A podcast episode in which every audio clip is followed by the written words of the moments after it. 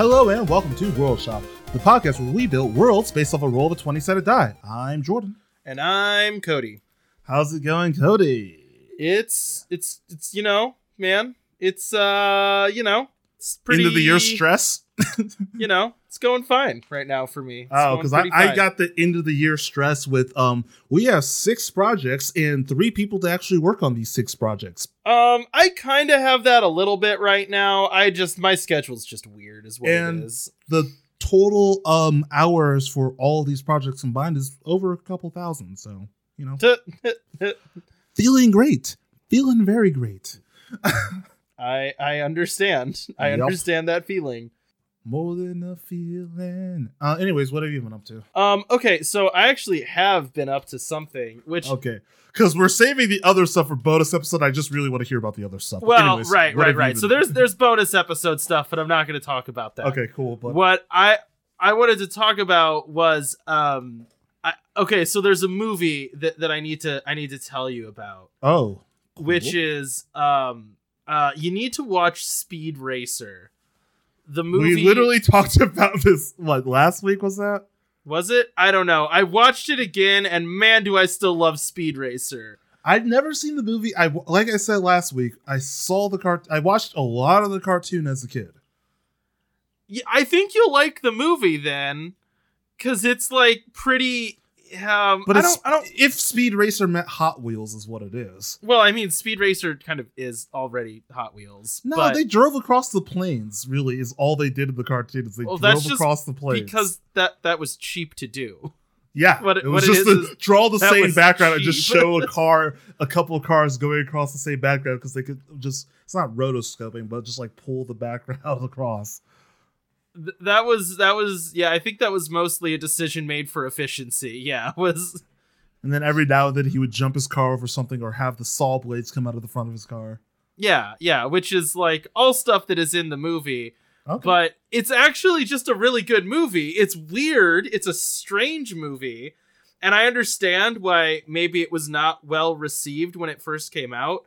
But it's a I weird, strange movie. It's the Wachowskis though. A lot of their movies are not well received, but are actually good movies. Like it Cloud sure Atlas. is yeah it's just like it's it's a surprisingly like nice movie Really? like i don't know it's just very to me it's a very uplifting movie and a very fun one and i and i think it it deserves better than the criticism that is generally like levied against it i think you know Uh, so is watch it- speed racer Is it on a streaming service I can watch? i have a dvd of it okay, so I'll just have to find it somewhere. yeah Well, okay. I, I tried to find it on a streaming service and then I didn't find it on a streaming service. kind, kind of like how we were gonna do the um, what was it? The Friday the Thirteenth movies that were just like we can't find the first few. Yeah, yeah.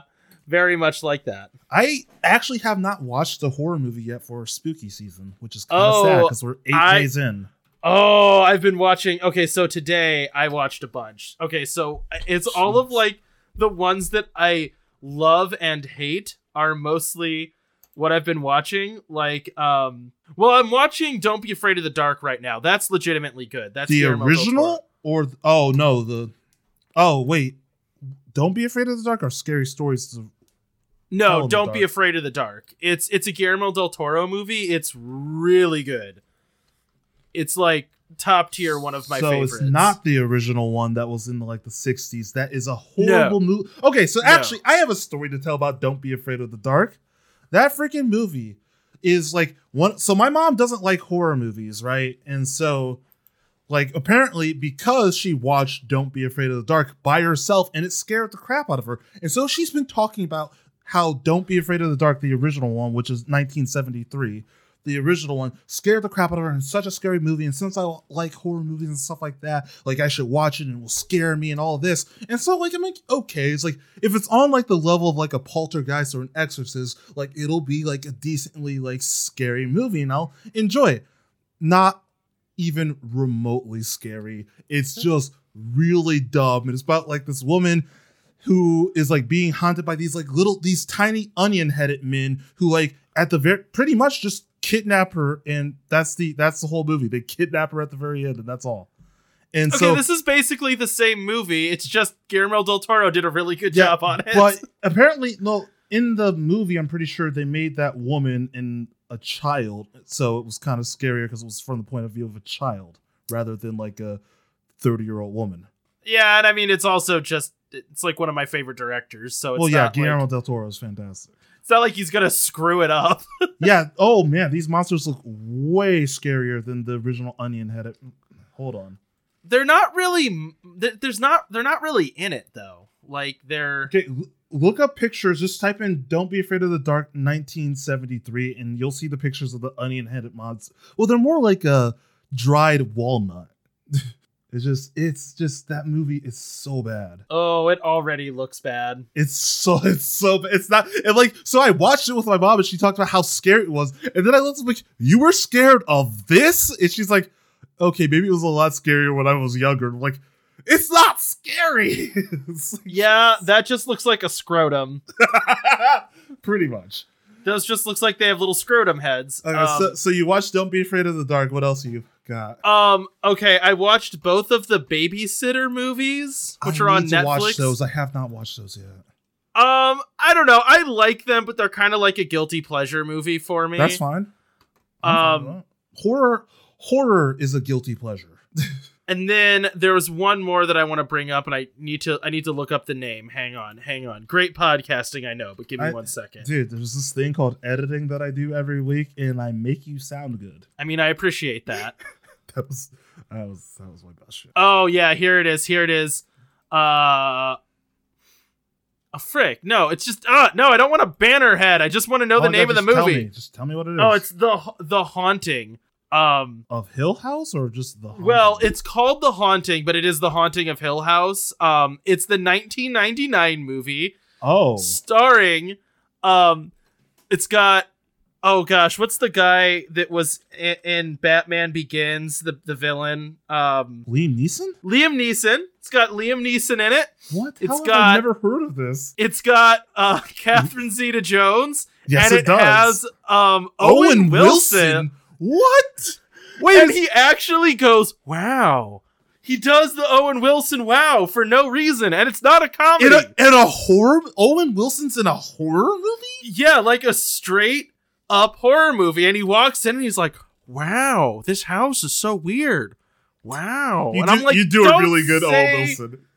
Don't say wow, Owen Wilson. It's not the time for you. It's like it's literally Wow. your thing. Why are you doing this in a horror movie? Wow. Yeah, This movie looks awful. I want to see it right now. I just want to know if a director ever like took Owen Wilson aside and they're like, "Hey, Owen, look, just could you? I know in the script it says wow, but could you just go wow instead of going wow?"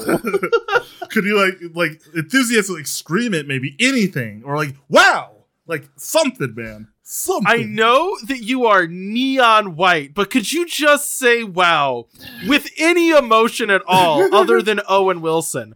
Wow. Don't- Ah! just don't be yourself please thank you okay we're good like imagine you just got a new bicycle or you you you know uh you saw someone you cared about for the first time or you you saw something beautiful what would you do wow.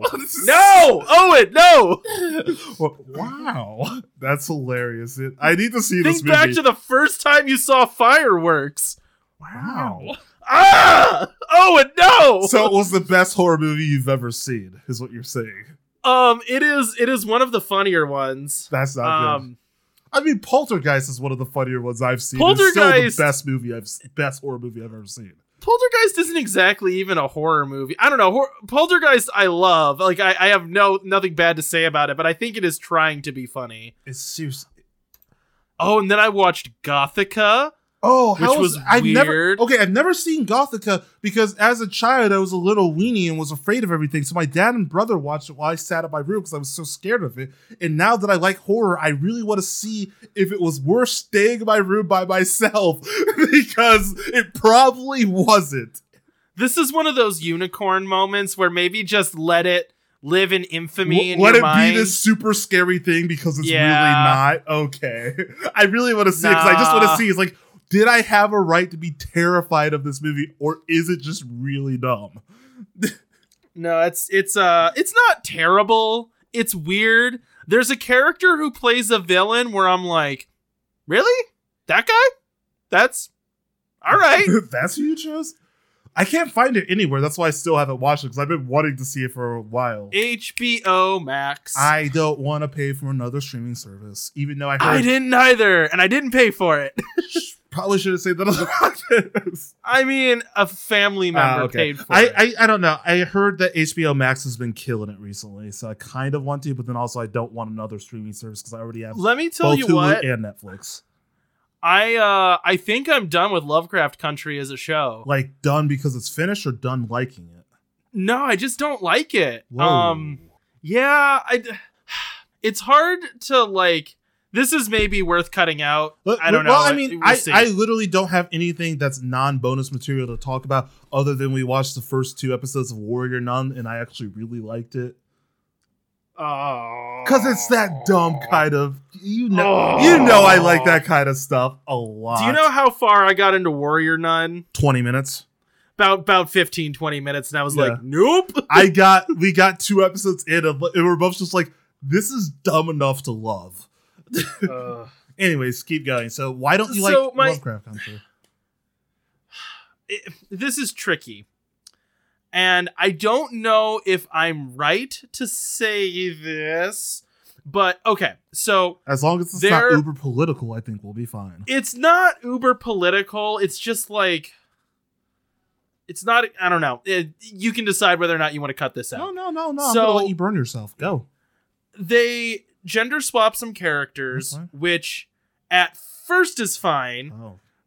but the problem is they rewrite some characters to have flaws that then worsen the fact that they gender swapped some characters. Like what do you mean? Give me an example. So, um, in the story, there's this married couple who I really like.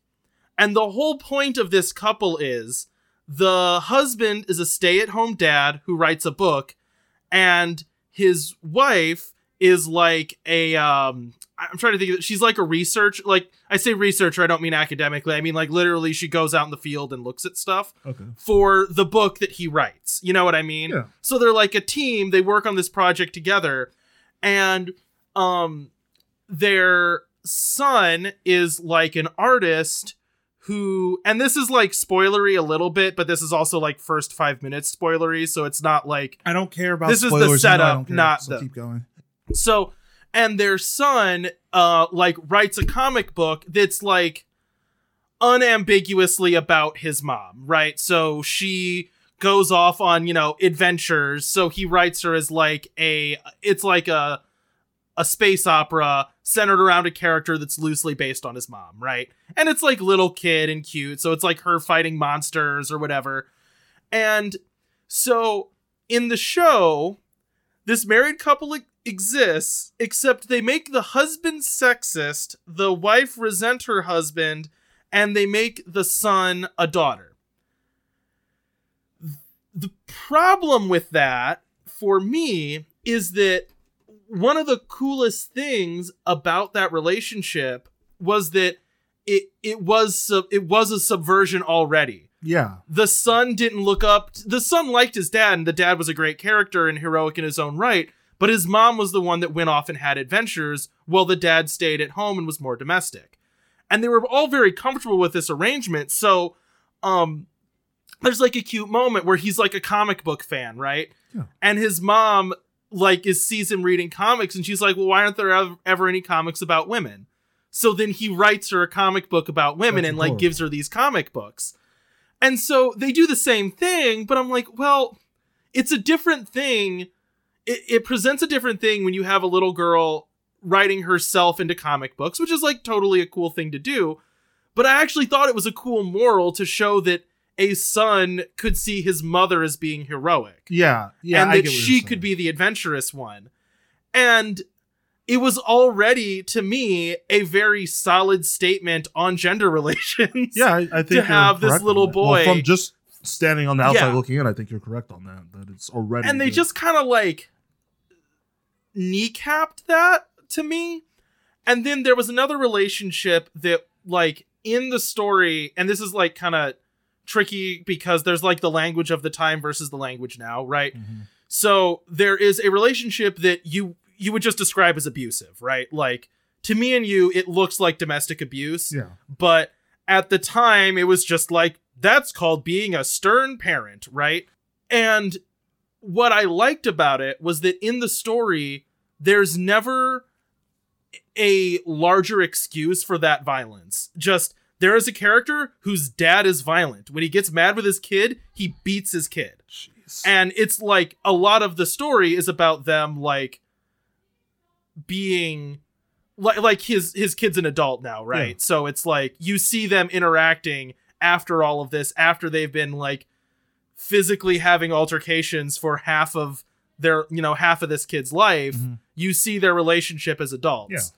And I thought it was appropriate for the time that they never framed it or phrased it as abuse yeah. because that was just how people Before the act, like show, that's what they they made it. yeah it's it's set during like the 60s like beating your kid wasn't abuse back it was but it wasn't called that that was a way that parents behaved you know what i mean yeah. and it was way more commonplace and in the book they really give a very good reason for why this character acts this way towards his son.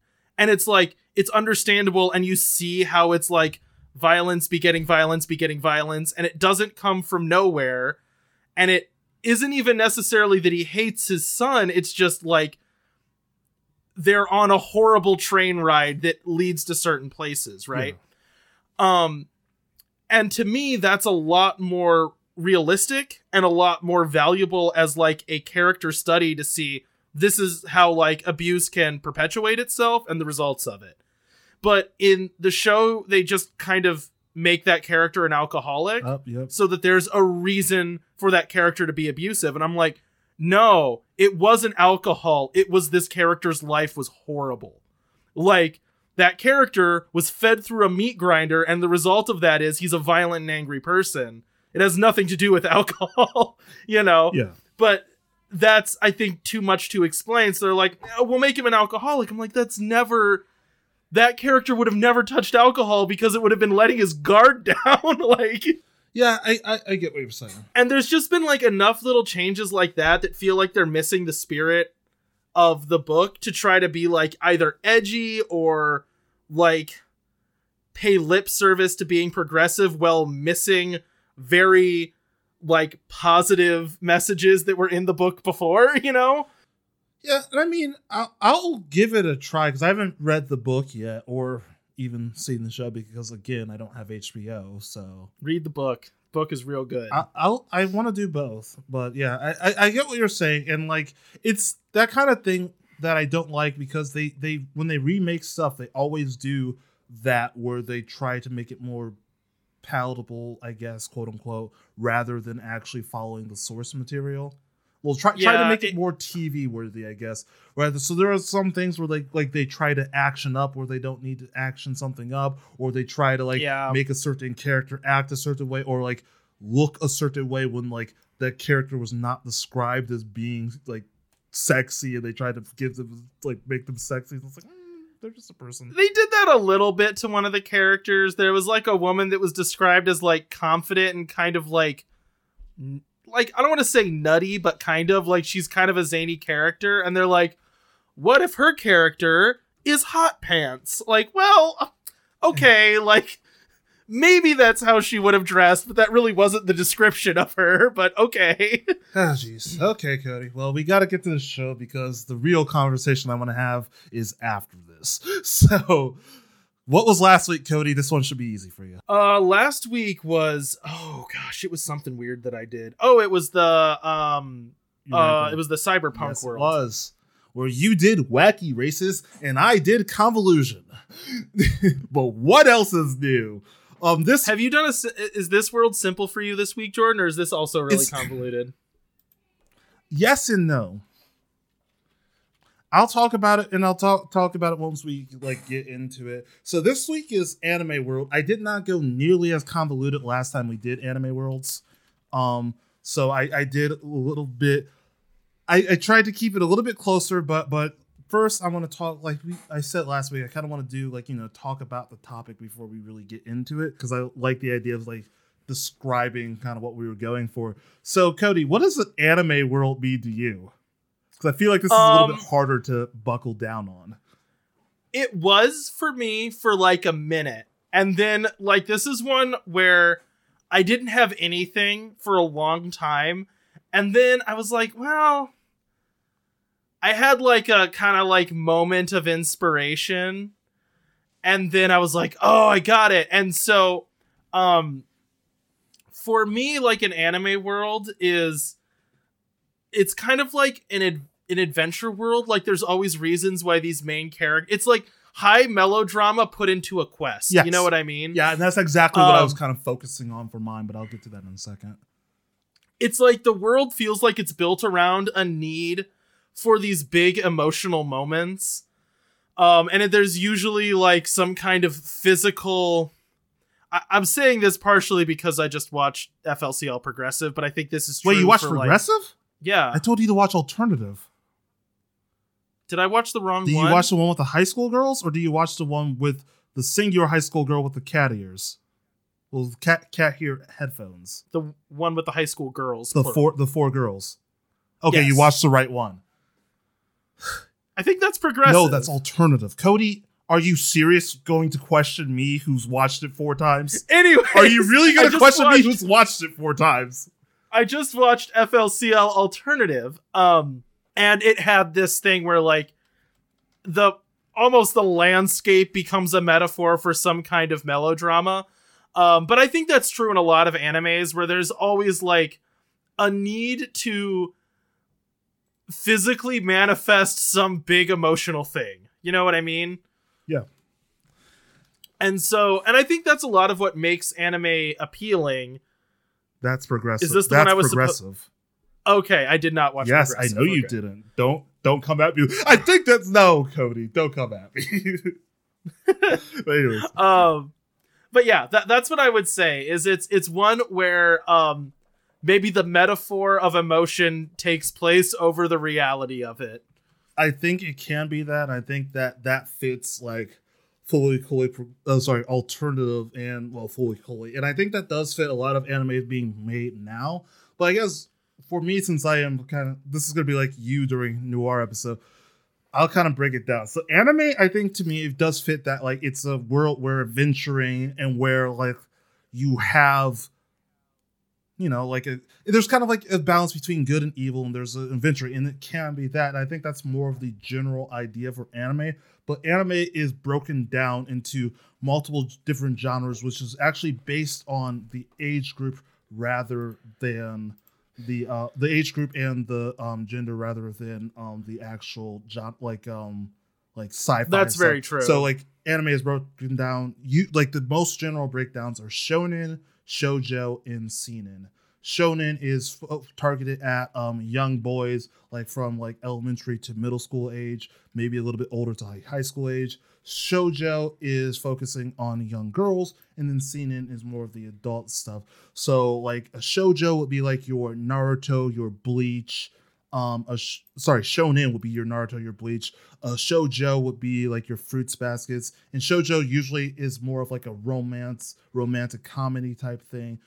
Um and then seinen would be more like your cowboy bebop your um ghost in the shell stuff like focusing on adults of adult problems type of thing so i think i think generally like when we say anime the first thing that comes to mind is more of the shonen idea where it's like young kids with some sort of power adventuring into the world to fight against their bad guys or their evil in order to solve an issue. And sometimes in that there can be like, you know, ideas like the cycle of violence or like talking about coming of age or what it means to grow up, like with Fooly Cooly. And but uh, that to me is just anime is I, I guess more of like it's more of an exaggerated genre than most things. So like you get a lot of like exaggerated like plots, exaggerated like motives, and exaggerated like abilities and stuff. Like with Dragon Ball Z, you can have people literally blow up a planet. So, But anyway, that that's just my breakdown. So I guess what I tried to go for for this one was I tried to fit it specifically in shonen and like have a world that was for the main point adventuring, but you could have it so your characters can power up and like you could have your chosen one character, etc., etc. Well, first of all, it's interesting that you bring up like what shonen anime is because that's a term I've heard and I freaking had no idea what it meant and I just never googled it, you know. Um, and and so like I actually appreciate you explaining it because I didn't know that. like it was just a term that I had heard. Like I heard someone talking about. I think it was Naruto Yeah. or something in relation to shonen anime, and I'm like, is that like a brand? I just didn't well, know. yeah, and that's your Um, biggest things you'll get like with Naruto, One Piece, Bleach, and all that were part of the Shonen Jump, which is actually the specific magazine that releases a chapter of each of these things every week. So so you'll hear like Oh. Shonen Jump or like this, but actually the Shonen Jump is the magazine that these are released in weekly. Gotcha. And then that just like largely then got applied to more types Yeah. of anime. So so yeah, so Gotcha. yeah. And and actually a lot of them because a lot of anime is either weekly or monthly. Um, more often now, like the bigger ones are monthly, but like they'll be released in a magazine. Like Shonen Jump is released every week.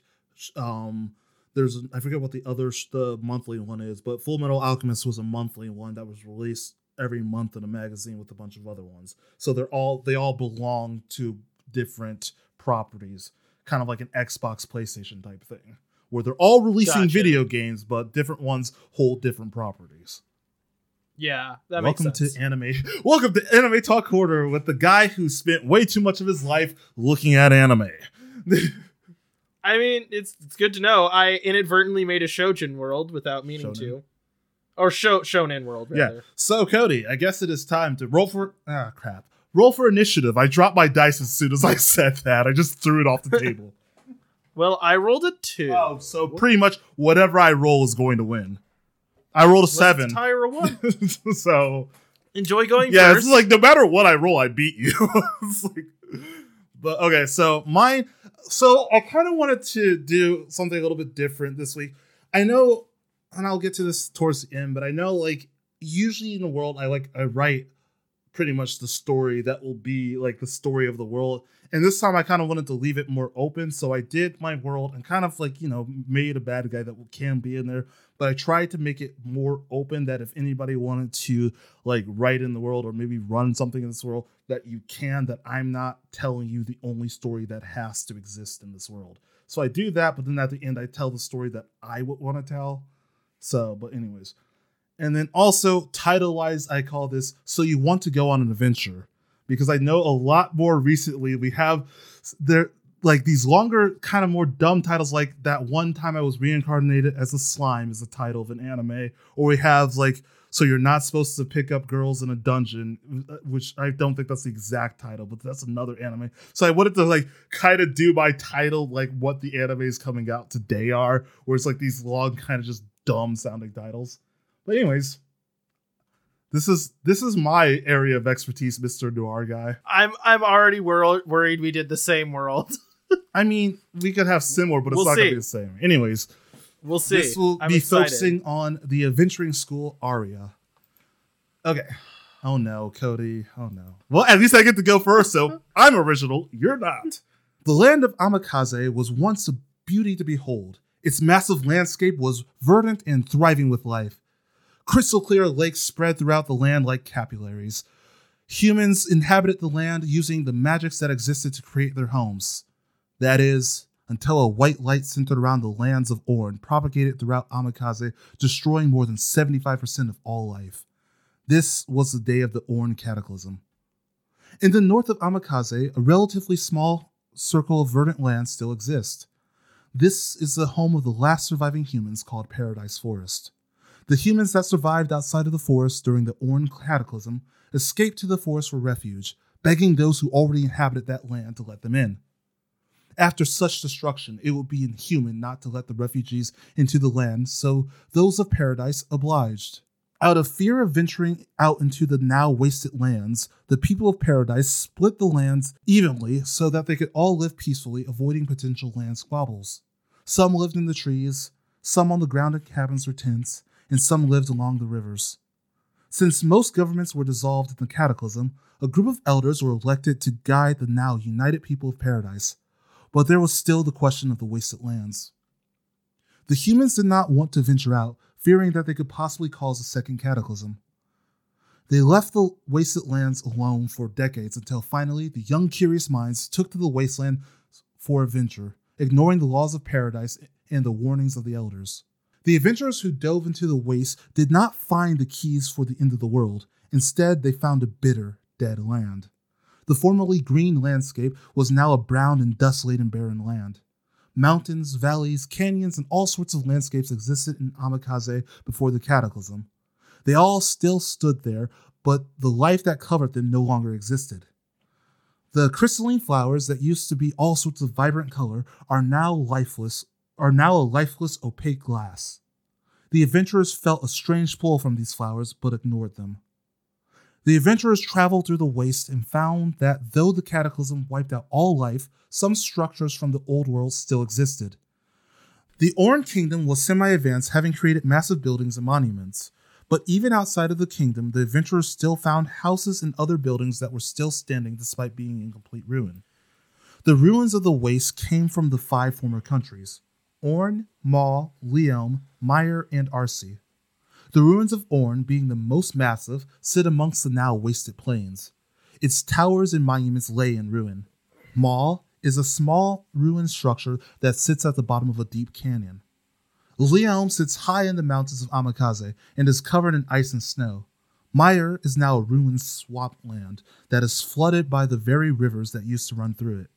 Finally, Arcee, the sky capital, once a vast city that floated in the wind, has since crashed into the ground, no longer being held up by the white crystal flowers. The Orn cataclysm did not completely suck life out of Amakaze.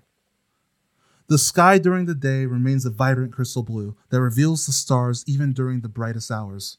At night, the sky dances with color, displaying what the adventurers call the ghost lights of Orn. Though the adventurers looked, they found not one living human soul. The cataclysm took everyone with it. If someone did manage to survive, they would not have lasted long, lasted for long, as the rivers that did not dry up were now dark purple and toxic to humans. The adventurers that led the first expedition out into the waste returned to paradise as heroes. They showed off the treasures they found and told stories of the dangerous beasts they fought. This only excited the youth of paradise, each of them begging to go out into the waste and start their own adventure. Because not every adventurer who left paradise returned, the elders were very wary of this. That is until the two most famous of the adventurers, Marcus and Jess, decided to start the School of Adventure, Aria anyways, that is my first part. Well, we didn't do the same thing. So yeah, I. You always say I think we did the same thing. It's like I'm pretty sure you cannot match what's in my head because like I just pull from everywhere. it has happened like before twice, um, like twice ever. out of a, yeah, out of 107 episodes, it's only happened twice.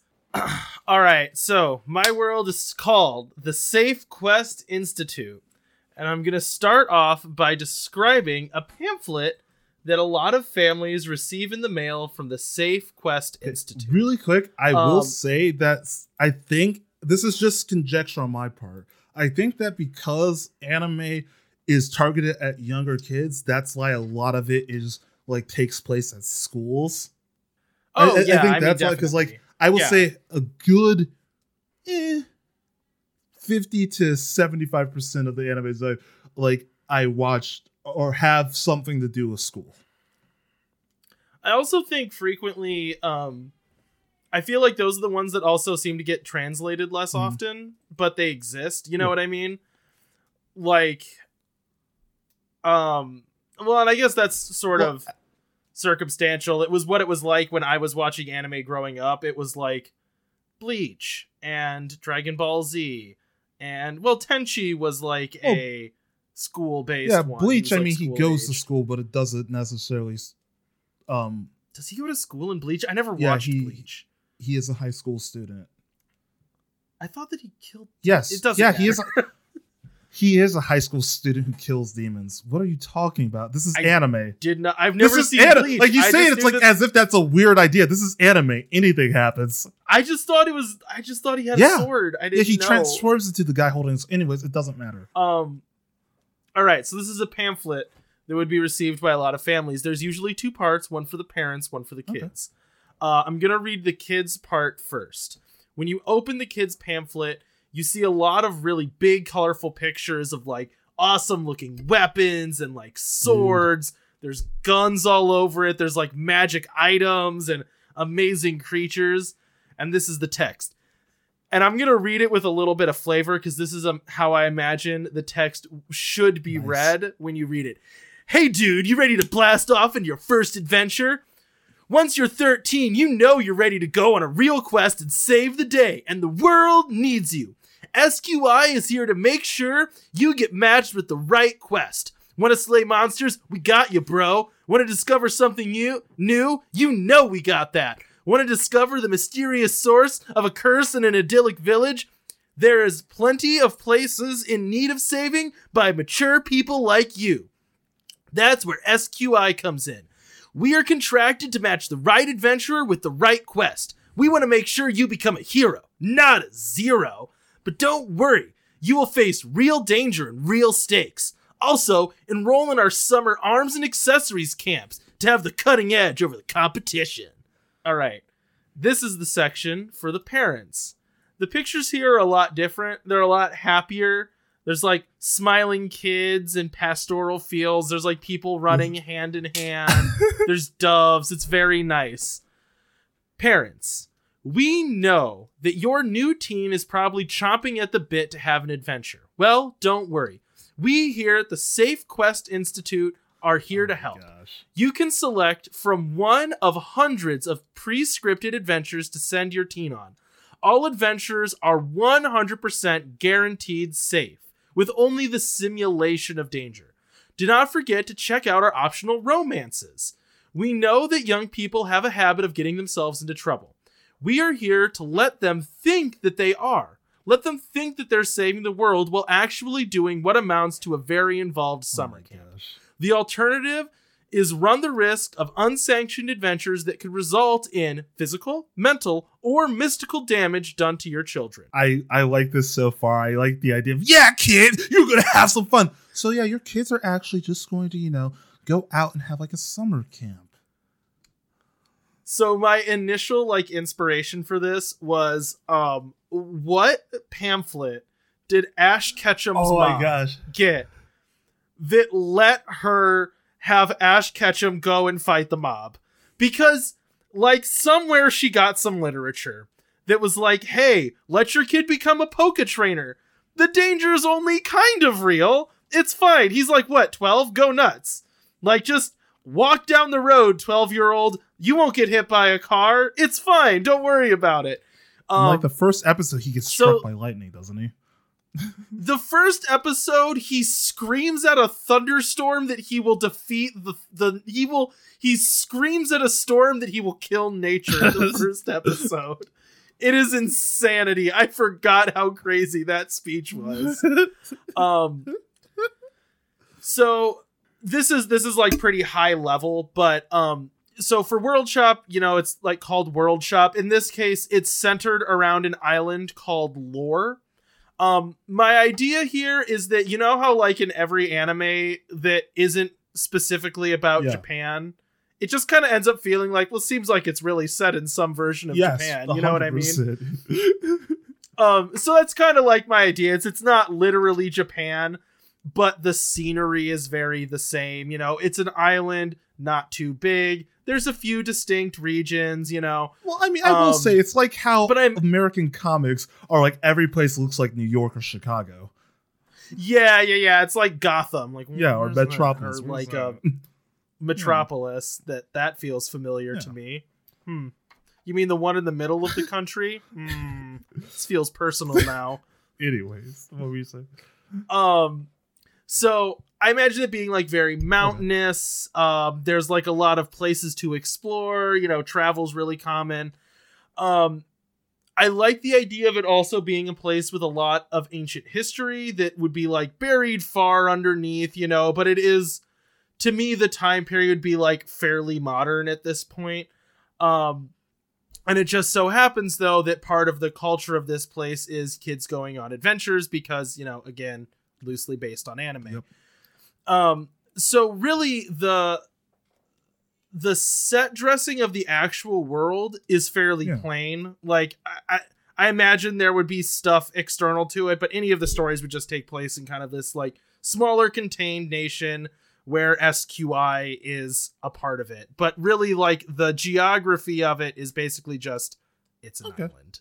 So not a lot to stay on geography. So I will say, sounds of it, we wrote like very similar styles of world where it's very close. I mean, mine's like a barren Well, I mean- wasteland that you go adventuring to. Yours is like an island, but still like the idea of adventuring schools and kids being able to go on adventures. Well, we'll get there, but I think we wrote very similar.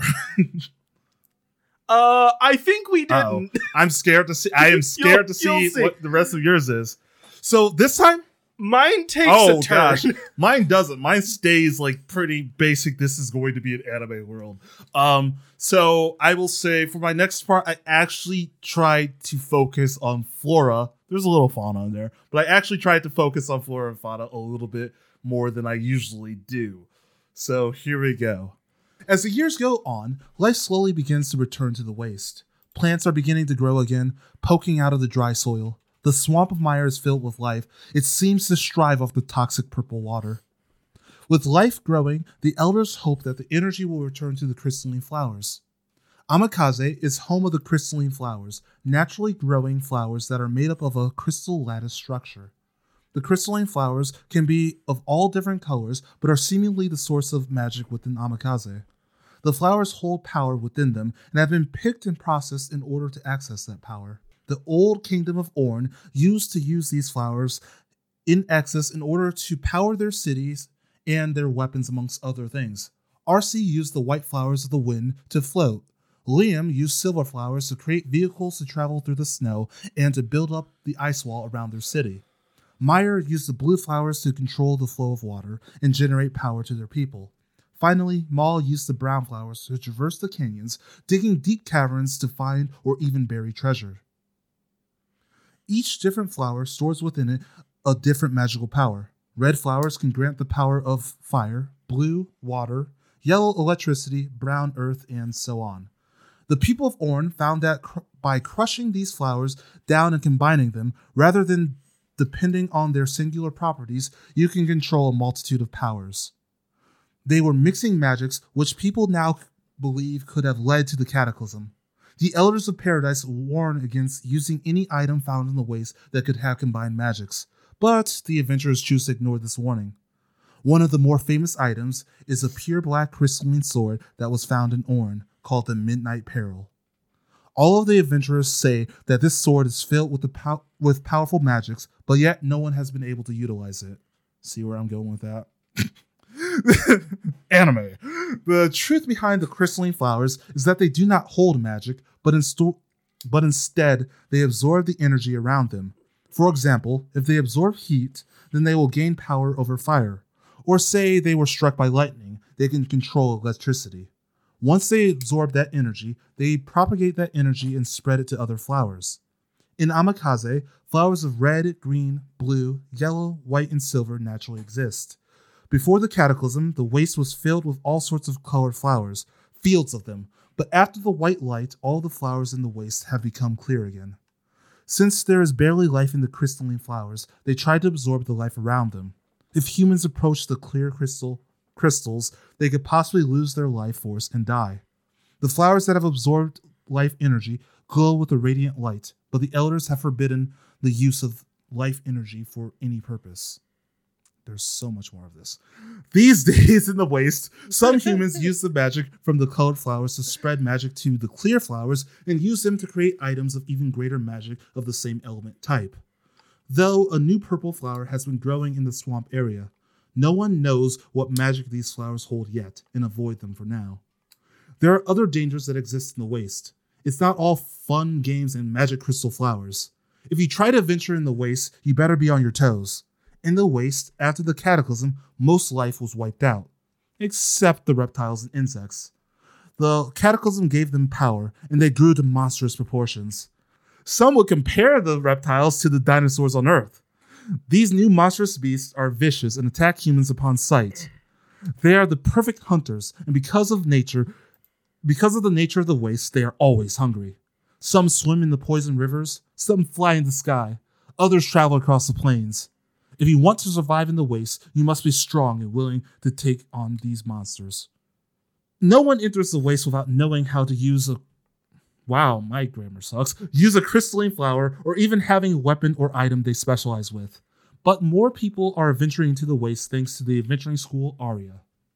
And that's my second part. Uh, yeah, we did something different. It's cool. We did something very different. Okay, cool. But yeah, I really wanted to kind of go in and like create like the powers and explain, not really over explain the powers in this world, but like create how they're made. Because like Dragon Ball Z, you just have somehow Goku can shoot energy out of his hands, even though he wasn't able to do that until like halfway through the original Dragon Ball.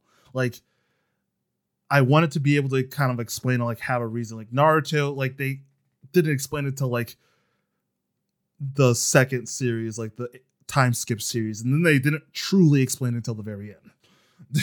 I just thought everyone had ninja powers. Yeah. I, I thought it was. I thought like some kind of ninja magic was just like yeah, they all can magic. control their chakra, but then at the very end, they ex- well, then they like over the time they explain how the chakra and stuff works, and then at the very end they explain where that came from. Oh wow, I never even considered that that would have an explanation. Yeah, yeah, yeah. Have Seven hundred magic. episodes, Cody. They had to do some world building somewhere. I just I disagree, which is why my world's the way it is. I know, Anyways, Cody. I know you always do. Anyways, keep going. so this uh this one I realize is kind of half flora and fauna and half geography. So Man, you're me. turning into me. Um, so this this first part is uh, a journal entry from a uh, a teen named Finn. Parents must think we're so dumb. I know SQI is fake. All of us do, but whatever. At least I get out of my house for a little bit. My two best friends, Selena and Brig, are coming, which is great.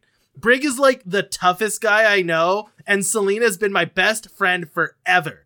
Anyways, so my mom says SQI has finally had a need for us. Ooh, big surprise. There's some desperate need for the optimism of youth or whatever to defeat something. I for sure did not listen to anything that she was saying. Sounds like But- We all end up meeting at the train station. Our parents are there hugging us and taking pictures and talking about how rewarding their SQI quests were. What total BS. But whatever, time with my friends will be nice. Anyways, it was embarrassing, but we finally got sent off. Honestly, what I am most worried about is that my mom may have bought the romance option.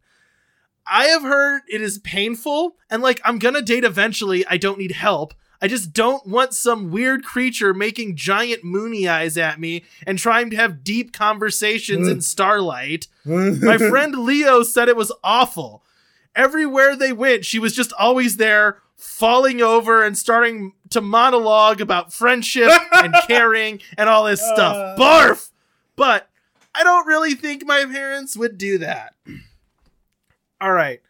So here's um, I will a say brief ex. really quick. You do that voice really well. I Yeah, it's just supposed to be like a The- joking, like way exaggerated Ash Ketchum voice. yeah. yeah. And you like I've heard that voice in an anime before. yeah. A thirty-year-old woman pretending like she's talking like a fifteen-year-old boy. yeah yeah yeah. It's, it's always a woman though. It's always like a thirty. Yes, it is. It's so funny to me. Um. So this is this would be an example of like a brief consultation from SQI delivered to parents. Okay. Um. Okay, so if you're looking to send your young one on an adventure, there are really two main things aside from the emotional stakes that we need to handle, and that is the location and the bestiary. Now, the locations, there's a handful, and as far as beasts go, sky's the limit. You can mix and match these any way that you see fit. But starting off with our locations, we have Peril Quest Mountains. Now, this is an all time favorite. It's a classic. It features dangerous drops, rock climbing, waterfalls, and of course, dark hidden caves. It's an amazing place. Everyone always loves it. We have the Dark Root Forest. It's an alive forest that'll try to capture your kids. It's great. Living vines, plenty of places for creepy monsters to hide, cute places like little babbling brooks and some nice, like, sunned areas where the trees start to thin. This is a favorite for your more intellectual children, kind of your poets out there. This is where you should send them. Then we have the Fathom Caverns. This is this is a place for the bold, all right? It's very dark. You can't be a, you can't have you can't send someone here who has a lot of fear of dark or claustrophobia. It's a lot of spelunking, a lot of blind monsters, creeping tentacles, that kind of thing. Of course, totally safe, but we just want you to be aware of what trauma your children might face. then there's the mothership. Now, this is a new addition. It's a little weird. This one's fully simulated. It's an alien mothership floating above lore. Obviously, totally fictitious. We feed them into what is essentially a fancy roller coaster, and then they wake up in a in an entirely simulated mothership full of scary alien monsters. But you know, for your for your new cell phone using young people, this one has been shown to be quite effective. You know, we have Spooktown, a Halloween classic.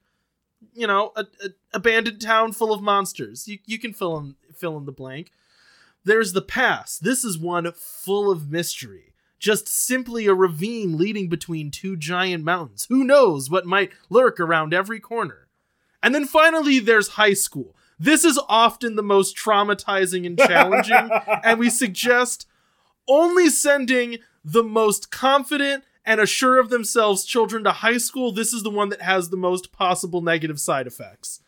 As far as the bestiary, we have all manner of wear things you could imagine. Whatever your teen might want to wear of. Wear possums, we've done it. Wear mermaids, we've done it. You know. Sure, werewolves, we got them. Don't worry about it. Vampires, of course, always a classic, both as a romance option and as a monster. Golems, in case you want them to fight rocks. Scientific experiments gone wrong. Giant reptiles and aliens, all options. Now, the great thing here is you're allowed to mix and match any of these. Do you want to have vampires in the mothership? We've done it. Do you want to have, I don't know, giant reptiles in Darkroot Forest? A classic. There is a nightmare for every child from SQI. All right. And now, finally, I'm going to talk about the reality of the Island of Lore and what animals are actually there. So, the Island of Lore is actually incredibly dangerous.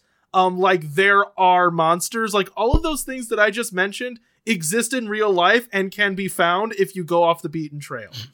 Um, so lore as a place, yeah, there's like trains connecting little towns, villages, and cities all across this island. But if that train stops someplace and you just walk left up into a mountain, screwed. you'll probably find a dragon, or like if you stumble into a swamp, there's a swamp monster there.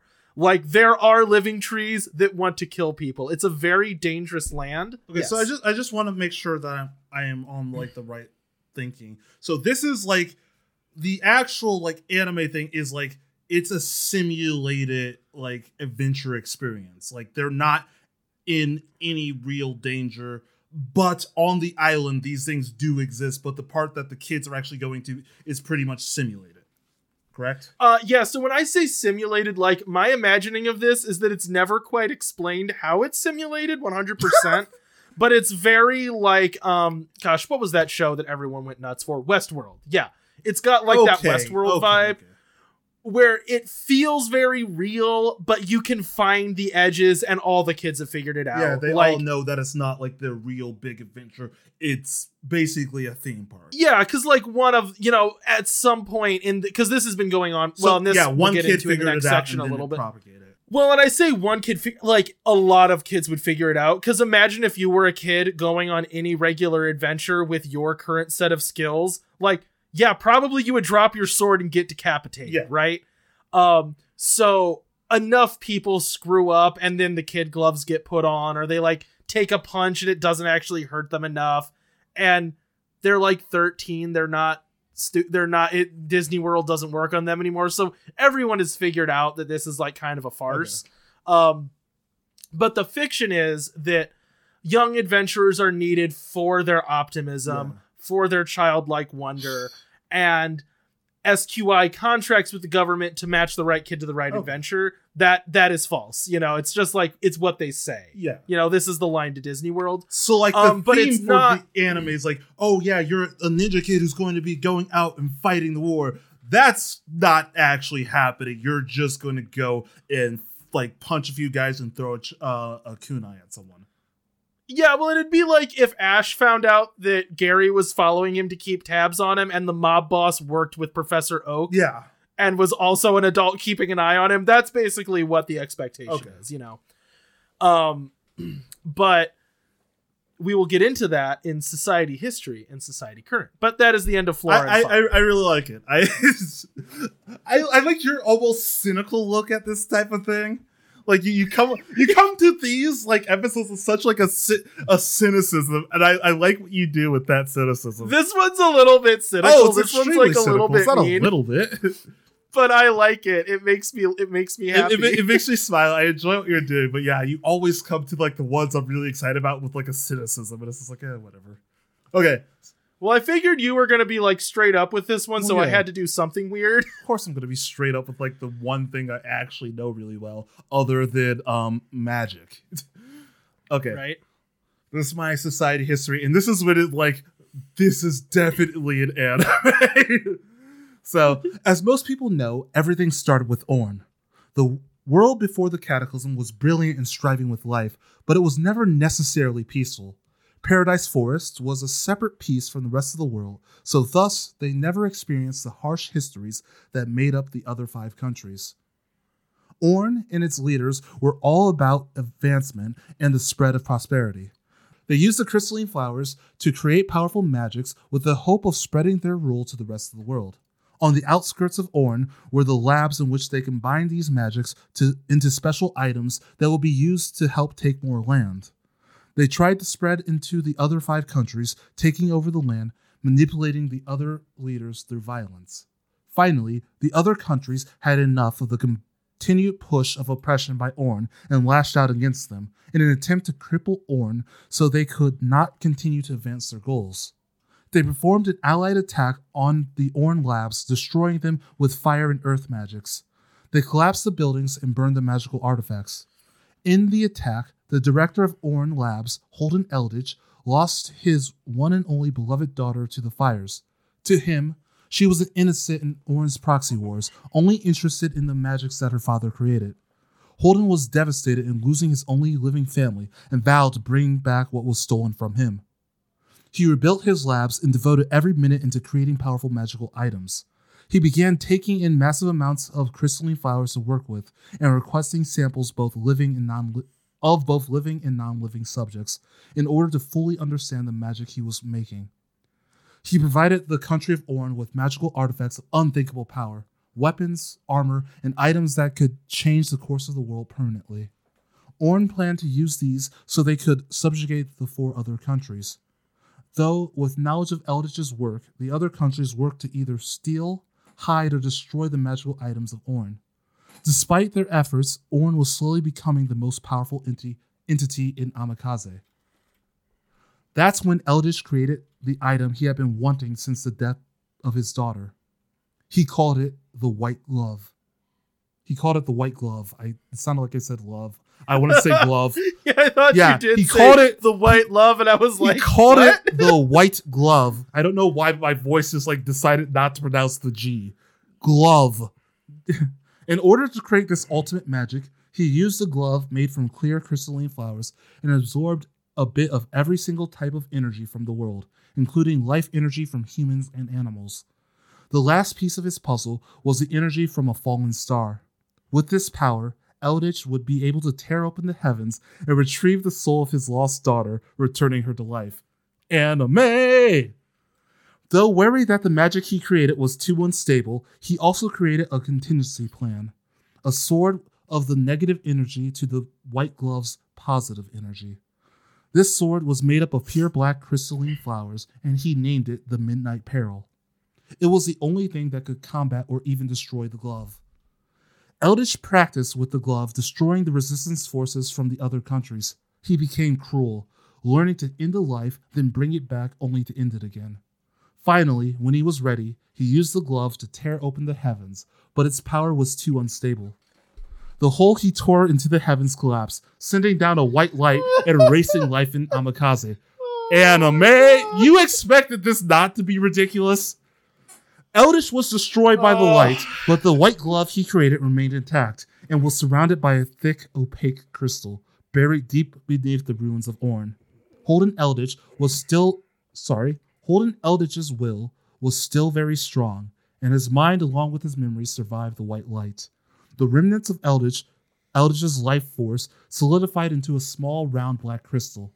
His spirit is waiting for someone to come across the dense crystal so he can take over their body and rise again. Even with his thoughts within the crystal, he has not given up on his goal and plans to one day find the white glove and utilize it to open the heavens again. If he fails a second time, he believes he can simply erase all life and start the world over from scratch, living as a god. With the cataclysm of Orn, the memories of the five countries only remain as legends. Their laws and governments were dissolved with the erasure of the population and the rebirth through Paradise Forest. No one who originated from Orn remains, only the black crystal of Eldritch. A few people from the four other countries survived the cataclysm, and from within they hold some of the power of the White Glove. Only these people or their descendants can utilize the Midnight Peril and stop Eldritch should he rise again. They escaped to Paradise Forest not knowing the power they held inside. In Paradise, with the return of the great adventurers Jess and Marcus, they created Aria, the adventuring school that sits on the outskirts of Paradise between the forest and the waste. Jess specialized in adventuring, and despite growing up as just a normal treehouse kid in Paradise, her genius was seen in how she explored the waste. She was smart and clever, which led to her finding many treasures. Marcus, on the other hand, specialized in growing and cultivating crystalline flowers. He was able to cultivate many new magics and even find a use for some of the more obscure items that were found. Together, they decided to gather other great adventurers to help teach the youth of paradise how to survive in the waste. The elders decided that though they did not like the idea of sending the youth into the waste, having kids learn at Aria first was the best option. If you want to access the waste for exciting adventures and find your own treasure, you must pass all of your classes. Some are hands on, others are general education, but it's everything to prepare you to be a great adventurer. There have been many teachers in and out of the adventuring school, all former adventurers of the waste, and all specializing in a different area of adventuring from spelunking to fighting the giant reptiles and insects. The symbol of the school is the first treasure ever brought back from the ruins of Orn, the sword of a, of pure black crystalline flowers, the Midnight Peril. And that is my society history. Anime as heck. Yep, that was pretty anime. White glove tearing a hev- hole into heaven. Yeah, and, and, then the, and raining down. Yeah, and then the yeah. sword that can only thing that can combat it. it is also called the Midnight Peril, which I think is like the most anime name for a sword. It has like you know magic flowers and like the countries at war, but now like it's just this great adventuring. So of course, if you adventure out in the ways like the episodes of this anime would be like, oh yeah, each one you would like discover a new like you know big thing, or like maybe discover like ancient secrets that were buried from the four or five countries. Like it's that kind of thing. I, I Yeah. made an anime and I was I very get proud of myself. All right, here we go. You ready for section three? Your cynicism is welcomed. Oh, this is where things go a little off the rails. Well, my life is over. My mom bought me the romance option. Ugh. Okay, so here's Wait, what goes does down. Ash screw Pikachu? Hold on. Uh, hang on. Pika Pika! me, Brig, and Selena are all on the train when all of a sudden the door slams open and this girl's standing there. She just stares at me and then she tries to like store her luggage up in the luggage rack and somehow trips and falls into my arms. We make eye contact and then, like clockwork, she gets all blushy and embarrassed and then she starts monologuing about some emotional story backstory crap. Meanwhile, Brig and Selena are in hysterics. Then they wouldn't stop calling her my girlfriend. I will never forgive my parents. The weird thing is, she would just go slack face whenever we would point out that she was clearly a plant and that we didn't want to hang out with her. And then, like, she would just go back and start repeating her sappy canned backstory again or something. Look, I only have five Eventually- lines, okay, kid? Just get over it. Eventually, we started kind of ignoring her and planning on just ditching her as soon as the train stopped. Then she just kind of left in a weird fugue state. Dear parents, the derailment of the train due to mysterious circumstances is not our fault, and we are legally not responsible for your children until they arrive at the beginning place of their given quest. Considering the children never made it to the appropriate starting point, it is not the responsibility of SQI to guarantee the safe return of your children or to assist in their rescue in any way. Furthermore, we would like to inform you of some of our new exciting deals we are running at the moment. Right now, it is 10 for the price of 9 on adventures with premium content and a long timeline. Though this in no way implies responsibility, we can inform you that the derailment happened near the historic village of Black Lagoon. We suggest contacting local authorities or booking tickets for that area. We thank you for your patronage and hope we can count on your business in the future. Also, there may have been a bug with some of the romance options. We want to make it clear they do not represent any danger, but for now we are discontinuing this option to guarantee quality and believability of the experience. that was a letter sent to the parents of Finn, Brig, and Selena after their train She's derailed. gone rogue.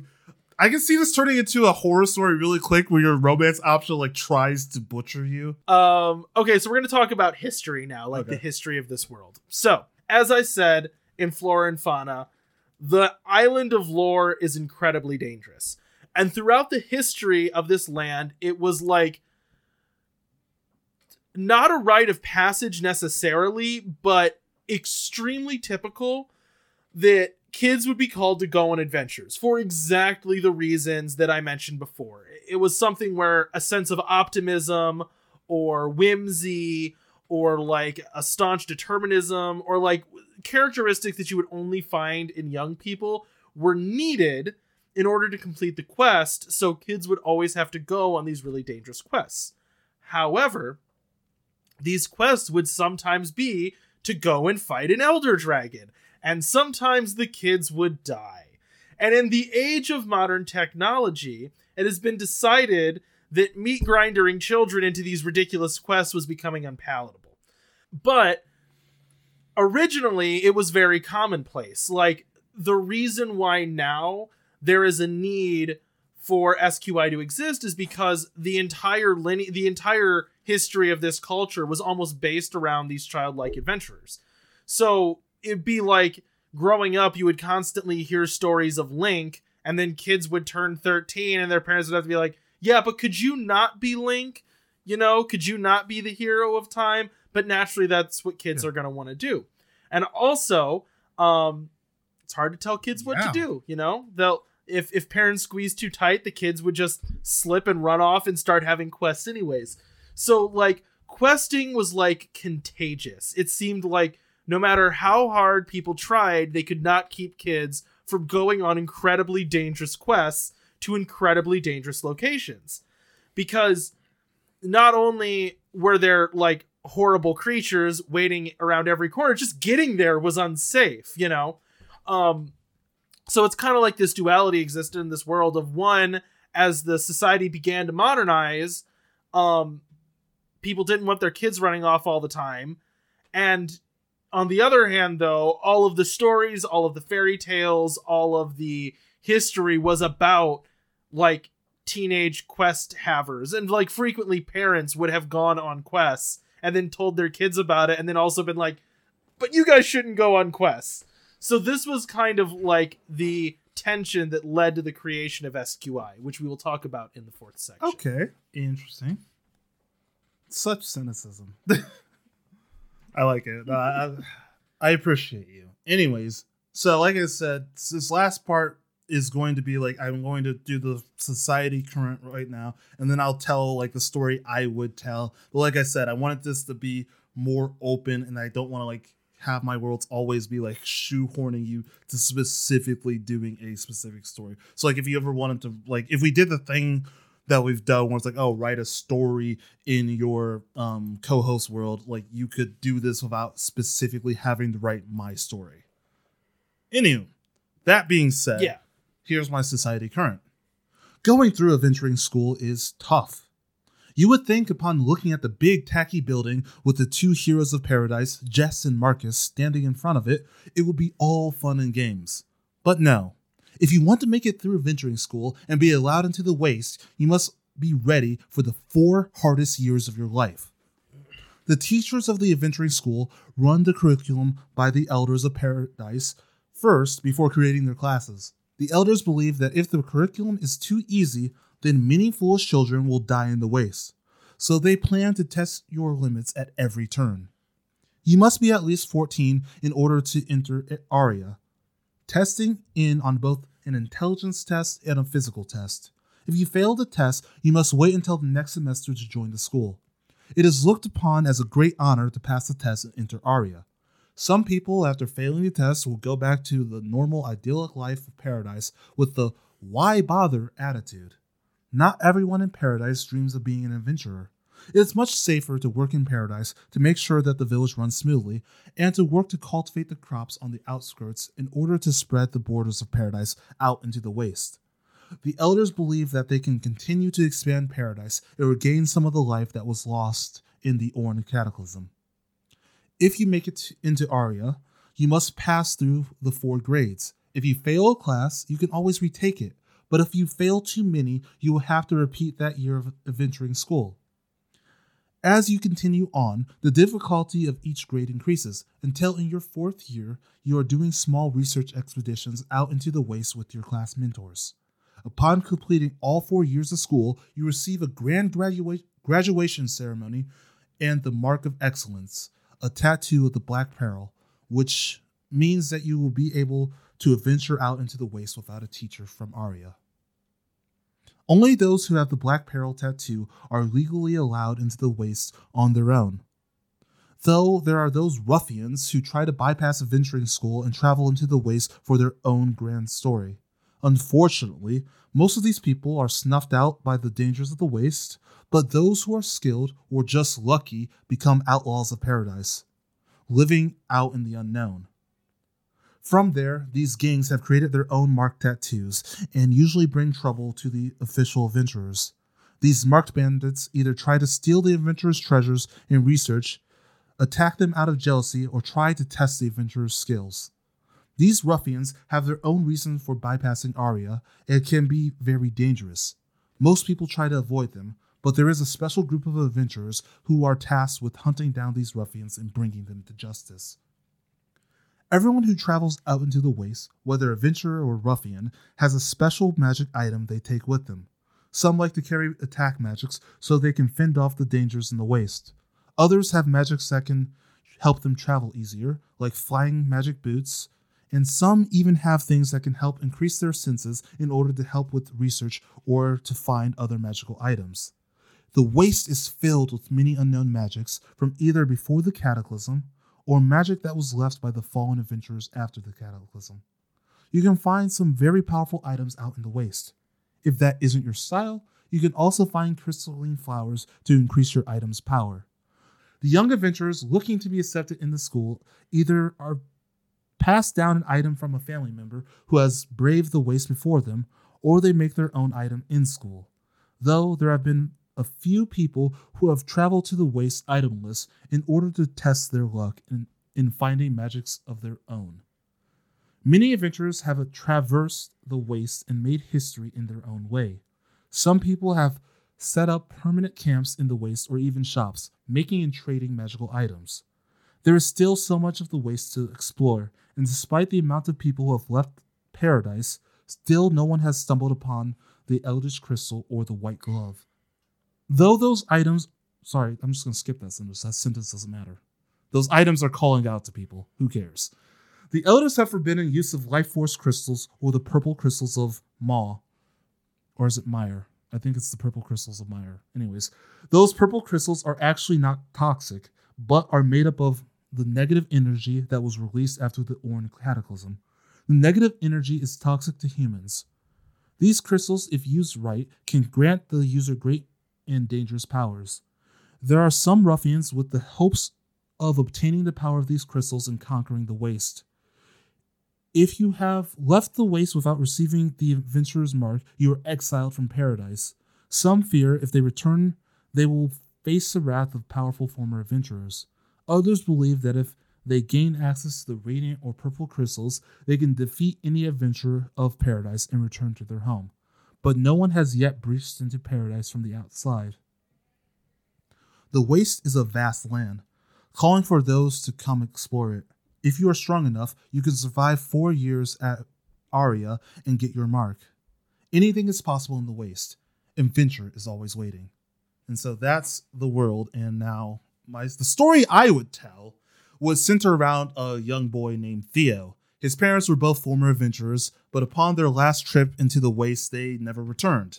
As you know, every single shonen protagonist doesn't have parents, or they have one parent, or the other parent's magical. Anyways, since then, he has been dying to enter um, Aria so he can get his mark and venture into the waste. He wants to find out what happened to his parents and find his own adventure in the waste like they did before they disappeared. He is joined by his two best friends, Amaryllis and Topaz.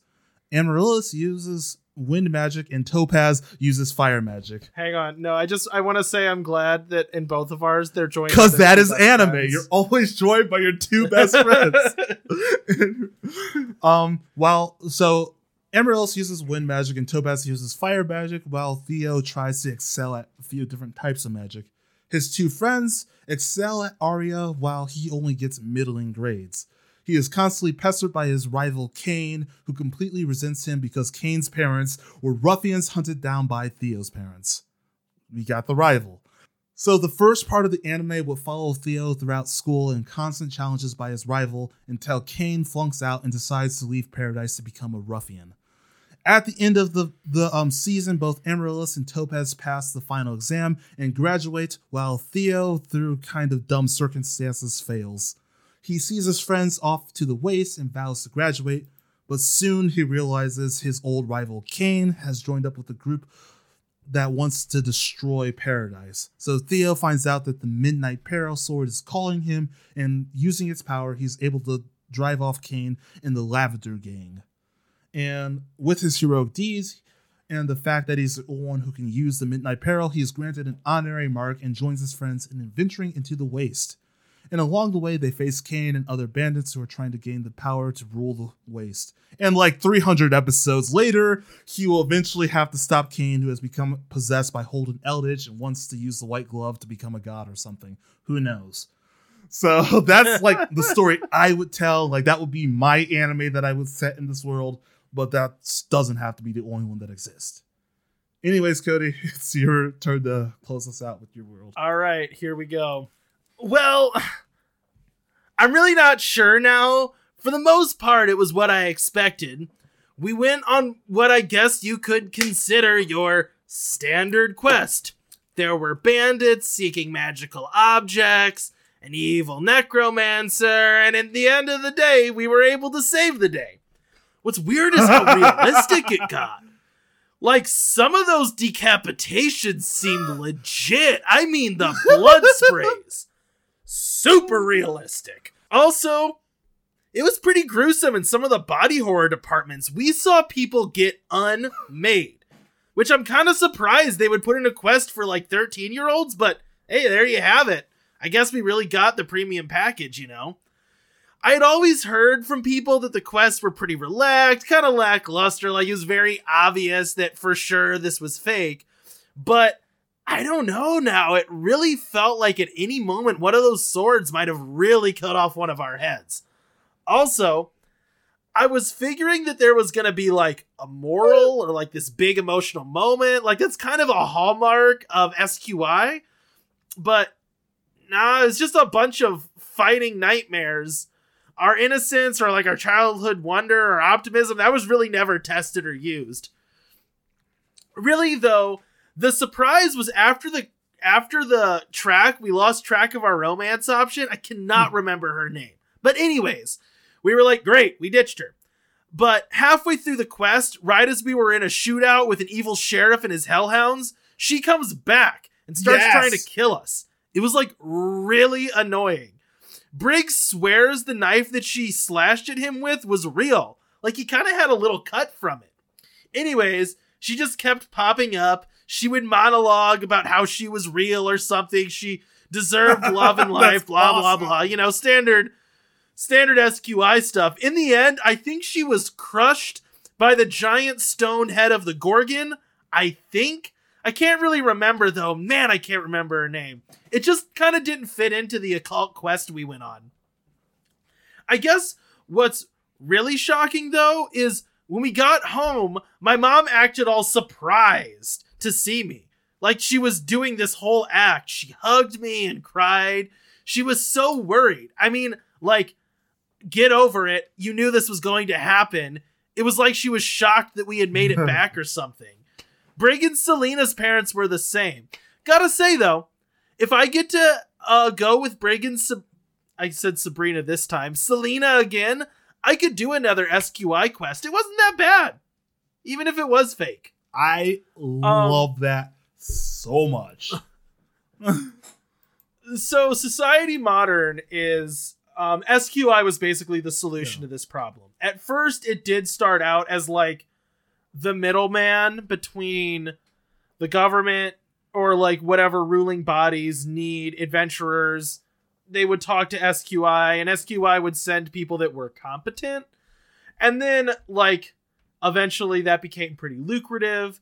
And as time went on it just kind of transitioned into being this like um what's it like like a, a vacation agency. What's that called? Um Yeah. a travel agency. It kind of transitioned to becoming like an adventurer's travel agency where they just kind of like made really nice adventures they had like pre-scripted things they had actors Yeah. and they would send people on them um, and just over time they just keep ramping things up you know they get better at what they're doing they get better settings and it gets more believable um, and that's where we're at right now. They've really turned a corner into extremely believable danger. Okay, so And, um, did their train actually derail, or was that part of the um g- game? You'll never Dude, Cody, nice. where does it begin and where does it end? It's ambiguous. Is SQI actually crumbling at the seams as they inadvertently made murderous I romance mean, I do really like that. Or Like your is kind that of all part of it? villain was the um murderous romance option who's like struggling with like, am I real or am I fake type thing.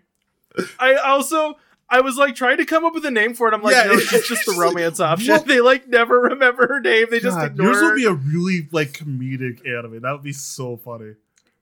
Well, like imagine, like you, you know what I'm talking about, though. Like in all these animes, there's always the romance option, you know, like the, and it's always just like someone with giant eyes. It's like, oh my gosh, I'm so happy to see you, and I'm like, what if you just ignored her though, and were just mean, and then she was like, her brain just shorted out, and she's like, now I must. I deserve kill." love. Dude, seriously, I love what you did. That's cynical, but really funny. Yeah. Yeah, I, I, uh, Yes, I most people that. should know It by now. You're happy. the funny one of us two. the the names too of Brig and Selena, I'm like, oh, there's Brig is such a good name for like the Yes. strong best friend, you know? Yeah, It's just Brock. Brock. Just Brock, just Brock and Misty, Misty, but Brig and Selena. Although at least Brock and Misty were like, what? I think Misty was supposed to be like 14 and Brock was supposed to be like yeah, but in my mind, 7 Ash was actually like 16. Brock, uh, Misty was like 18, and Brock was like 22. But that's not what really. I know that's not what really happened, but No. like, cause Ash was like 12 I or think 13, Ash was supposed he? to be like 12. yeah, Ash is supposed to be like 12. I think Misty's supposed to be 14. which is funny because Brock Misty is a gym leader, but she's only like 14. But also, like Yeah, she ju- I mean, she's just a workout guru. That's all she is. Well, and like I'm trying to. Are there ever really? Oh, I guess the the the elite four like yeah, they're supposed right? to be. Yes. But I'm just saying there aren't that many adult Pokemon trainers. It seems like a kid's game. Yeah, and also Pokemon's not the only anime. No, I know, but it does have a lot of tropes that I then Yeah, you know, I mean, latched onto. No, but I also I, I just wanted to keep it vague. Where like at some point it's like, does it matter what No. they're fighting? Like, no, they're in a shootout with the sheriff and hellhounds. There's a giant stone gorgon. Eh. Don't worry about it. They almost get It's really decapitated. funny. That's I, the I point. thought that was really funny. Anyways, good. Is that all you got? yeah, that's that's uh Okay, cool. We finally get to the conversation I would have after this episode. Anyways, Cody, what are your plugs? Actually, no, I have to roll from the next world. no, you don't. Well, I mean, we'll, yeah, no, we're gonna we'll keep it on deck. Okay, yeah, I guess you could roll for what we're gonna do after. the Yeah, next roll it and keep it on deck. But like, yeah, Yeah. um, surprise, we're gonna do the other um audio drama. Unless Well, we can't get the people together to read the lines, in which case, Yeah, if we can't get the people together, we'll go back to worlds. But like, we're gonna start writing the other audio. My point is, if a world comes out next week, you know, me and Jordan had a bad week. you, you know, you know, it was. I mean, yeah. Something happened. Anyway, there was an so event. the one I rolled was sixteen, setting for a new action movie. Ooh. So like honestly, I think this one has already been done so well. Like John Wick, the setting for a new action movie, John Wick, That's was true. like the best, the best you could have. But I, I'm excited about this one. This will be fun. Anywho, Cody, now you can do it. What are your plugs? Check me out at the Wandering Gamer Network everywhere. This is getting like lazier and lazier every time. I just like get tired used of like saying Wandering it. Gamer, it's like we stream and stuff. Now it's just like check me out at the Wandering Gamer Network. If you can find it, it's it's going to be somewhere. It's mostly a podcast, but we're also on YouTube, sometimes on Twitch, and uh and on OnlyFans. GeoCities, I think. You are not on GeoCities. no, but we are on OnlyFans though. yes. Yeah, I know. That strip tease you did the other day was very, very, very erotic, but also weird. I have a funny story about OnlyFans and TikTok. but I'll Oh, anyways, you can check me out at something I guess zero zero. I will hopefully have time this month to actually stream some horror games like I used to during the October spooky season. But who knows? Because my schedule is really bad right now. Um, and also you can check out my other podcast, the Side Characters Podcast, um, which is also on Podbean, Spotify, and iTunes. Anyways, that's all I've got. Cody, anything else? No, I'm good. That's it. Okay, cool. You can catch us on the flip side. Or on OnlyFans. Say bye, please. For the first time in three weeks, say bye. Catch me on OnlyFans. Bye. Anyways, bye.